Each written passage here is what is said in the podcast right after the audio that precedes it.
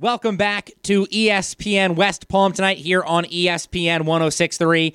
And right now I am joined by Dr. David Kleinman, cardiac electrophysiologist with cardiovascular care at the Palm Beach Health Network Physician Group and on staff at Delray Medical Center and West Boca Medical Center. Dr. Kleinman is highly experienced and specializes in the diagnosis and treatment of heart arrhythmias, including atrial fibrillation or AFib.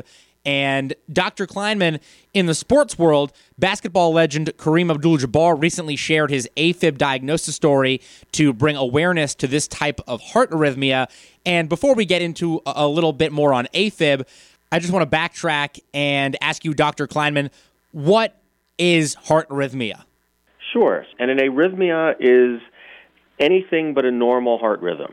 So, with the normal heart rhythm, the um, electrical impulse in the heart originates uh, in the natural pacemaker called the sinus node, and then it travels through the top chamber called the atrium, and then goes through um, some specialized electrical bundles in the heart and activates the bottom chambers, which are the main pumping chambers of the heart, called the ventricles.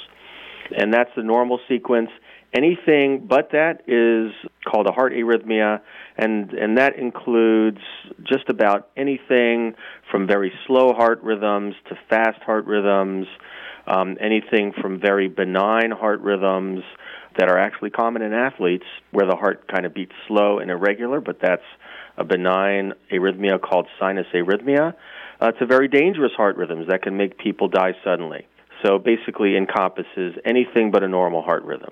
Dr. Kleinman, I know that you specialize in AFib. Again, that's atrial fibrillation, also what uh, Kareem Abdul Jabbar was diagnosed with. Is that the most common type of heart arrhythmia in general, or, or that you see? And then outside of AFib, what are some of the other common arrhythmias that you deal with on a regular basis? Sure. Well, I wouldn't say AFib is the most common, but it's one of the most common, and it's probably the most common that we treat. It happens as people get older, so it tends to be an arrhythmia of older people, but not exclusively. It happens in young people as well. Um, so, um, you know, to describe what AFib is, it's when the top chamber of the heart, the atria, the electrical activity kind of breaks down and makes the top chamber beat extremely fast and those fast heart rhythms transmit down to the lower chambers, the ventricles, and make them beat fast and irregular. But the arrhythmia starts in the top chamber of the heart. I see all kinds of arrhythmias, anywhere from slow heart rhythms, um, for which people sometimes need a pacemaker, fast, dangerous heart rhythms from the bottom chamber, um, for which they may need an implantable defibrillator. Um, and then, of course, there are fast, heart rhythms called SVT, supraventricular tachycardia, and um, those are treated in various ways, including an invasive procedure called a catheter ablation. And of course, uh, we perform catheter ablations, or I perform catheter ablations for AFib also. Dr. Kleinman, what are the symptoms of a heart arrhythmia? Right. So, so if uh, someone feels the heart racing very fast in sustained fashion, a few seconds here and there is not a big deal. But if um, if it's sustained and racing fast, that's something to be concerned about. Other things, um, some people may not feel the heart race. Um, they can feel dizzy. Uh, they can pass out. They may feel very fatigued, and that might be from a heart arrhythmia. So the, the, these are the main symptoms to look out for. Other people just go completely without symptoms, and they mm-hmm. might have an arrhythmia called AFib it's not uncommon that the first presentation for AFib is a stroke because AFib can cause strokes. So, for that reason, it's important that people uh, see their doctor regularly so it can be detected. Here on ESPN 1063 with Dr. David Kleinman, cardiac electrophysiologist at the Palm Beach Health Network Physician Group and also on staff at Delray Medical Center and West Boca Medical Center. So, again, Dr. Kleinman, we've talked about heart arrhythmias. And for diagnosing an arrhythmia, what are the things that you know take place? Is it a, a simple stethoscope to the, the chest of a patient? or you know what are the other complicated testings that help you diagnose uh, an arrhythmia and then again the, the type of arrhythmia a patient may have sure We start off basic, so physical exam, just what you said, put a stethoscope to someone's te- uh, chest, take their pulse. Uh, if we can't get answers with the physical exam, uh, I mean, we, we always do an EKG also. So we'll do a, a standard 12 lead EKG in the office, or if they end up in the hospital, in the hospital. And then sometimes we move on to other tests, heart monitoring. The patient can wear a monitor for 24 hours. Um, they can wear it for longer. We have two week monitors, we have 30 day monitors, and we even have implantable monitors where um, we numb up the skin and insert a monitor under the skin, and that acts as a monitor. Uh, as a general rule, we, we want to make sure that someone's heart is okay, so we'll do ultrasound of the heart. Sometimes we'll do a stress test. And then there are invasive tests um, where I can put a catheter through the vein um, in the groin area and use that as a conduit up to the heart. Um, and uh, we can put the catheters in the heart and really evaluate the heart's electrical system very carefully. Dr. Kleinman, you mentioned that with AFib, sometimes a heart arrhythmia or this type of heart arrhythmia is undetected. What can go wrong if a heart arrhythmia, again, is left undetected and in turn untreated? Well, um, you shouldn't do that. if, if, if, if, you have a heart arrhythmia, you should get medical attention. Um, depending on the type of heart arrhythmia, um, it might lead to passing out with possible injury. Um, sometimes, if things get bad enough, it can lead to weakening of the heart, especially if the heart arrhythmia is fast and sustained. Um, over a period of months, the heart can become weak with all the consequences involved there and sometimes heart arrhythmias can also can can result in death if it's neglected. So you know the bottom line is get medical attention if you have a heart arrhythmia. If things are bad enough, you can go to the emergency room, but usually you can just call your family doctor, start from there, and then, you know, people kind of work their way through the system and eventually end up in my office again here with Dr. David Kleinman, cardiac electrophysiologist with the Palm Beach Health Network Physician Group, and also on staff at Delray Medical Center and West Boca Medical Center. And Dr. Kleinman, you also have expertise in ventricular tachycardia and super uh, supraventricular tachycardia. How do these arrhythmias differ from AFib? So AFib is almost always irregular or it really is by definition irregular.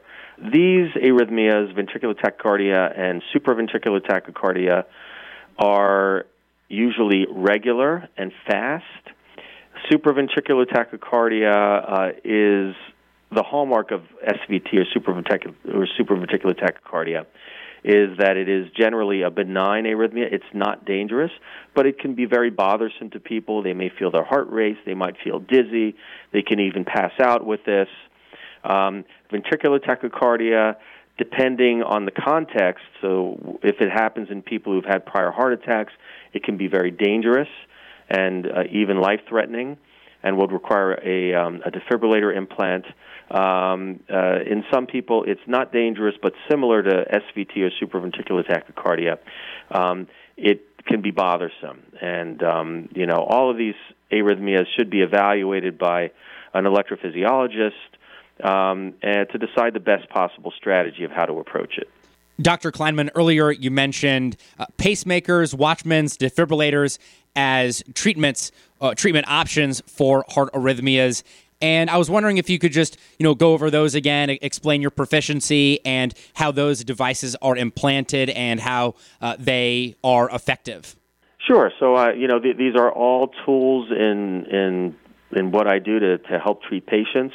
Um, they don't apply to to everybody, um, but they they help in managing arrhythmias in certain patients. So, pacemakers are used to treat slow heart rhythms, which happen in certain people. If the heart's beating too slow, you implant a pacemaker. Um, it's a all of these procedures are fairly simple, low risk procedures. Um, you basically, and with a pacemaker and a defibrillator for that matter, you put wires into the uh, venous system of the body, and the, the veins act as a conduit into the heart. Um, and then you hook the wires up to a battery that goes under the skin, and it helps um, uh, the heart beat faster. Uh, defibrillators are implanted in similar fashion, but it's for an entirely different reason. They're implanted to stop dangerous fast heart rhythms, such as ventricular tachycardia, like I just discussed. But it's implanted in virtually the same way as a pacemaker. Um, and all defibrillators also perform fa- pacing functions, so they're combination pacemakers and defibrillators. A Watchman implant's a very different kind of procedure. Um, that's done for people um, who have AFib um, and are therefore um, uh, at risk of developing a blood clot in the heart, which can break loose, go to the head, and give you a stroke. Um, for those people, but without a watchman, you know, we generally recommend blood thinners to stop these blood clots from, from forming. But some people don't tolerate the blood thinners, usually because of bleeding problems or risk of falling. Um, in which case, if they fell and hit their head and they're on a blood thinner, that would be bad. So, for whatever reason, they can't be on a blood thinner. They have a history of AFib, and we need to stop them from having a stroke without the blood thinner. Um, so, what I do with that procedure is I insert a tiny little device through the vein in the groin that travels up to the heart, and I put it in a little pouch in the top left chamber of the heart called the left atrial appendage and block that pouch off and stop blood from getting in there uh, where it cannot anymore um, form a blood clot. And that way, they can get off the blood thinner safely and not have a risk of having a stroke. Or that's not really true, but but the risk of having a stroke is low the same after a Watchman implant as if they were on blood thinners. Couple more things here with Dr. David Kleinman, cardiac electrophysiologist at the Palm Beach Health Network Physician Group and also on staff at Delray Medical Center and West Boca Medical Center. And Dr. Kleinman, we hear it all the time, but you know it's true that medicine or the best medicine is prevention. What are, or I should say, are there any lifestyle changes or, or things people can do in order to prevent developing a heart arrhythmia? The answer is yes. Um, in particular, with AFib, one of the, the main risk factors for having AFib is being overweight and also having sleep apnea. That's not to say that people who are in good shape can't develop AFib, they can. But I tell my patients who are overweight and have AFib that the one best thing they can do uh, to reduce the frequency of AFib recurrence is to lose weight. Mm-hmm. Um, and if they have sleep apnea, which happens in a lot of overweight people, to get the sleep apnea treated. Dr. Kleinman, since you went into the field and became a cardiac electrophysiologist, what has changed about this specialty? What has changed the most about this specialty from the time where you got into things uh, to now, which is you know over two decades plus? Oh, sure. So I, have I've been doing this for about 25 years, and there have been a lot of changes. When I started doing this, the ablations that we did, which is an invasive procedure where we burn uh, short circuits in the heart, they were done almost exclusively for SVT, supraventricular tachycardia, and VT, ventricular tachycardia. That now, probably the majority of ablation procedures are done for AFib. We didn't do any ablations for AFib when I started out. That's um, issue number one. Also, the technology uh, for doing ablations has evolved incredibly. So we we uh, we now use specialized three-dimensional mapping systems that help us ablate these arrhythmias and improve success rates and improve the safety of the procedure. That's just with ablation. Also, with device therapies, with pacemakers and defibrillators, the uh, devices and the wires that they're attached to uh, they're much smaller, they're more sophisticated, they last longer. Bottom line, everything is better uh, than it was 25 years ago when mm-hmm. I started. Wrapping things up with Dr. David Kleinman, cardiac electrophysiologist with the Palm Beach Health Network Physician Group and on staff at Delray Medical Center and West Boca Medical Center. And, and, Doctor, I know you touched on this a little bit with the testing that goes on for heart arrhythmias, but can you tell us a little bit about what patients might expect if they come to see you and your team at your offices in the Delray Medical Center tower and again on campus of the West Boca Medical Center? Sure. So almost nobody walks in off the street to my office. They mm-hmm. get referred usually from a general cardiologist, sometimes uh, from a primary care physician. But no matter what, they're going to get a full evaluation. We're going to get records, see what's been done already. Um, at the very minimum, we're going to get an EKG, um, do a comprehensive history, physical exam, um, and um, just for starters, any testing that hasn't been done already, we're going to do um, probably an echocardiogram, an ultrasound of the heart, um, a Holter monitor, a monitor that that um, monitors arrhythmias if it's appropriate, um, and um, you know any any kind of targeted testing uh, that is required to treat the patient and address the problem. Dr. Kleinman, I know that you were the director of an electrophysiology lab up in Philadelphia. What brought you down to South Florida? Mostly because we like Florida. we wanted to move here. My wife and I decided to move here.